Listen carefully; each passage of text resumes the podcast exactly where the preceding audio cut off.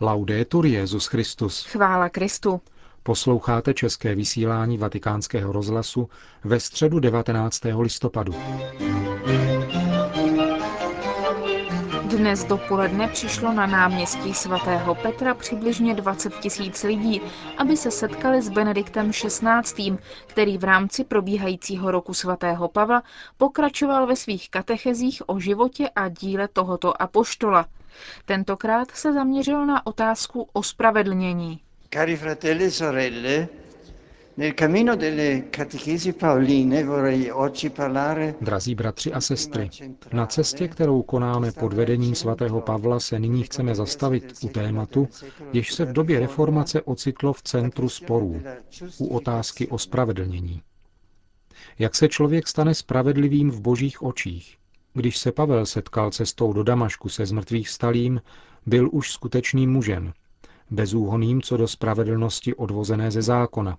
Převyšoval mnohé své vrstevníky v zachovávání mojžíšských předpisů a byl hodlivě zaujat zvyklostmi po předcích. Osvícení v Damašku radikálně změnilo jeho život.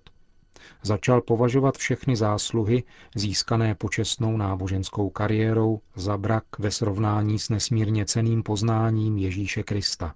List Filipanům nám podává působivé svědectví o Pavlově minulosti, počínaje spravedlností spočívající v zákoně a získané zachováváním předepsaných skutků, až po spravedlnost založenou na víře v Krista.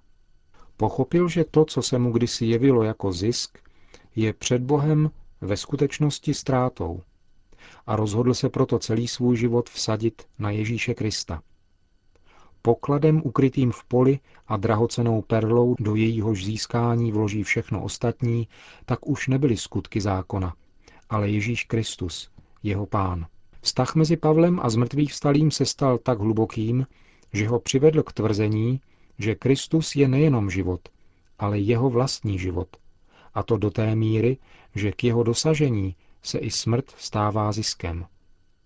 Ne, že by pohrdal životem, ale pochopil, že pro něho již žít nemá jiný smysl a proto netouží po ničem jiném, než aby, jako při atletickém závodě, dostihnul Krista a zůstal s ním navždy. Z mrtvých vstalý se stal počátkem a smyslem jeho života, motivem a cílem jeho běhu. Jenom starosti o zralost víry těch, kterým přinesl evangelium, a starosti o všechny církevní obce, které založil, jej přivedli k tomu, aby zpomalil běh za svým jediným pánem a počkal na učedníky, aby spolu s ním mohli doběhnout k cíli. Pokud v předchozím zachovávání zákona nebylo nic, co by si mohl z hlediska morální integrity vyčítat, pokud v předchozím zachovávání zákona nebylo nic, co by si mohl z hlediska morální integrity vyčítat, pak poté, co ho dostihnul Kristus, raději sám sebe neposuzoval a jenom běžel, aby uchvátil toho, který uchvátil jeho. È proprio per questa personale esperienza del rapporto con Gesù Cristo Právě kvůli této osobní zkušenosti vztahu s Kristem Pavel nyní klade do centra svého evangelia nesměřitelný protiklad mezi dvěma různými přístupy ke spravedlnosti. Jeden představují skutky zákona, druhý se zakládá na milosti víry v Krista. Alternativa mezi spravedlností ze skutků zákona a tou z víry v Krista se tak stává jedním z dominujících témat, která se prolínají jeho listy. My jsme ovšem rodem židé, a ne hříšníci pocházející od pohanů. Víme, že člověk je uznán za spravedlivého jen tehdy, když uvěří v Ježíše Krista, a ne když dělá skutky, jak nařizuje zákon. Z tohoto důvodu jsme přijali víru v Ježíše Krista, tak jsme byli uznáni za spravedlivé proto, že jsme uvěřili v Krista, ne proto, že jsme dělali skutky zákona. Pro skutky zákona nebude žádný člověk uznán za spravedlivého. A křesťanům Říma zdůrazňuje, že všichni jsou hříšníky a nedostává se jim boží slávy. Z jeho milosti však docházejí ospravedlnění zdarma, protože je vykoupil Kristus Ježíš. A dodává, jsme totiž přesvědčeni, že člověk je ospravedlňován skrze víru, bez skutků předepsaných zákonem Mojžíšovým. Luther toto místo přeložil ospravedlněn skrze pouhou víru. K tomuto bodu se vrátím na konci katecheze. Nejprve musíme vyjasnit, co je onen zákon, od něhož jsme osvobozeni, a co jsou ony skutky zákona, které neospravedlňují. Už v komunitě Korintianů existovalo mínění, které se pak do dějin mělo soustavně vracet. Toto mínění spočívalo na tvrzení, že se tu jedná o mravní zákon a že křesťanská svoboda by tudíž spočívala v osvobození od etiky. V Korintu proto koloval výraz panta moi existin. Všechno mi je dovoleno. Je zřejmé, že tato interpretace je chybná. Křesťanská svoboda není libertinismus. Osvobození, o němž mluví svatý Pavel, není osvobozením od dobrých skutků. Ma che cosa significa quindi la legge dalla quale siamo liberati e che non salva? Čím je tedy ten zákon, od něhož jsme osvobozeni a který nezachraňuje? Pro svatého Pavla, jakož i pro všechny jeho současníky, slovo zákon znamenalo Tóru jako celek, to znamená pět Mojžíšových knih. Tóra, kterou studoval a osvojil si Pavel, obsahovala podle výkladu farizeů soubor skutků, které podstatně určovaly identitu spravedlivého člověka a jejíž jádro mělo povahu etickou nebo rituální či kultovní, zejména obřízka, předpisy o čistých pokrmech nebo o rituální čistotě vůbec, předpisy o zachovávání soboty a tak dále.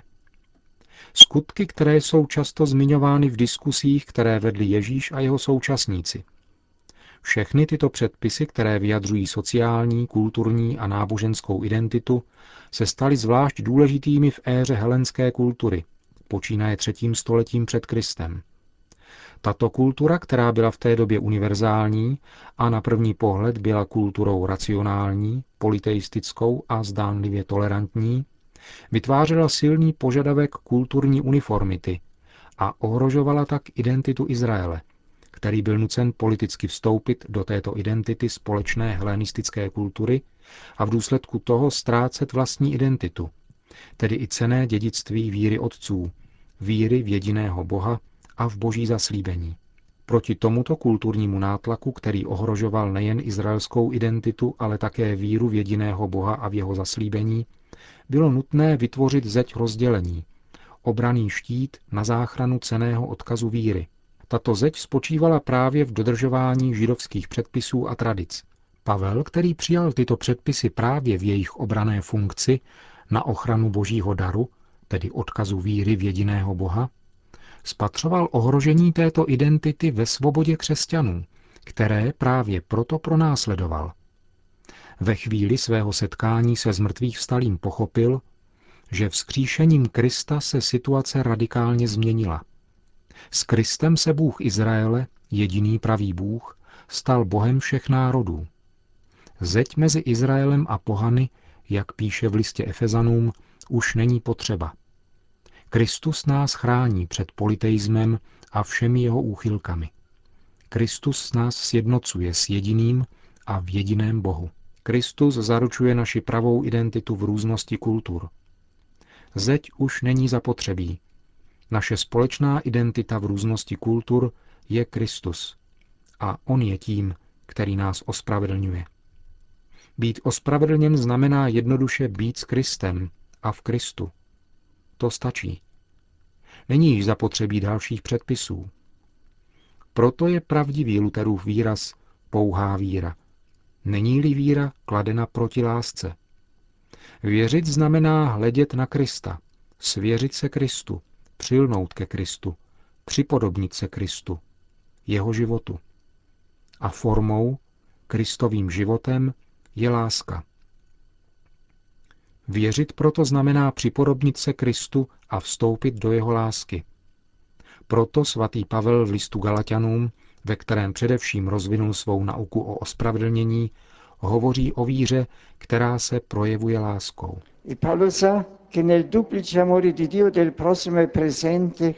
Ví, že ve dvojím přikázání lásky k Bohu a k bližnímu je obsažen a dovršen celý zákon. Ve společenství s Kristem ve víře, která působí lásku, je tak uskutečněn celý zákon. Ospravedlněni tak budeme, vstoupíme-li do společenství s Kristem, který je láska. Totéž vidíme v Evangeliu příští neděle, slavnosti Krista krále. Je to evangelium o soudci, jehož jediným kritériem je láska. Ptá se jenom na jediné. Navštívil jsi mě, když jsem byl nemocný? Když jsem byl ve vězení? Dal si mi najíst, když jsem měl hlad? Oblékli si mne, když jsem byl nahý?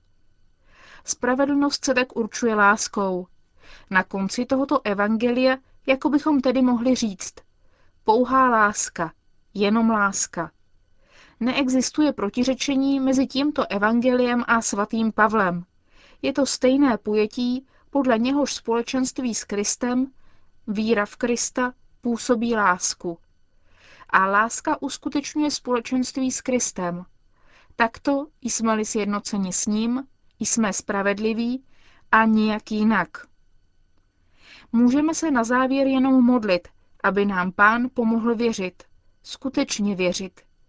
Víra se tak stává životem, jednotou s Kristem, proměnou našeho života. A tak, proměnění jeho láskou, láskou k Bohu a k bližnímu, můžeme být skutečně spravedlivými v božích očích. Possiamo essere realmente giusti negli occhi di Dio. Po společné modlitbě Anděl Páně pak svatý otec udělil své apoštolské požehnání.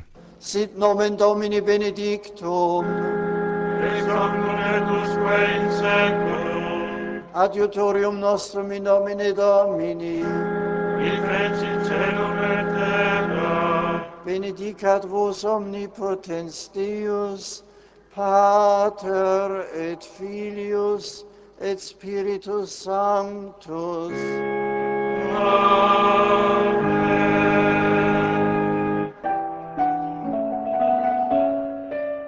Další zprávy.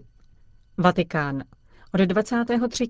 do 27. listopadu bude Vatikán hostit arménského katolika Kilíkie Arama I. v doprovodu šesti arcibiskupů a dvou biskupů. 24. listopadu má delegace arménské a poštolské církve na programu modlitbu u hrobu Jana Pavla II.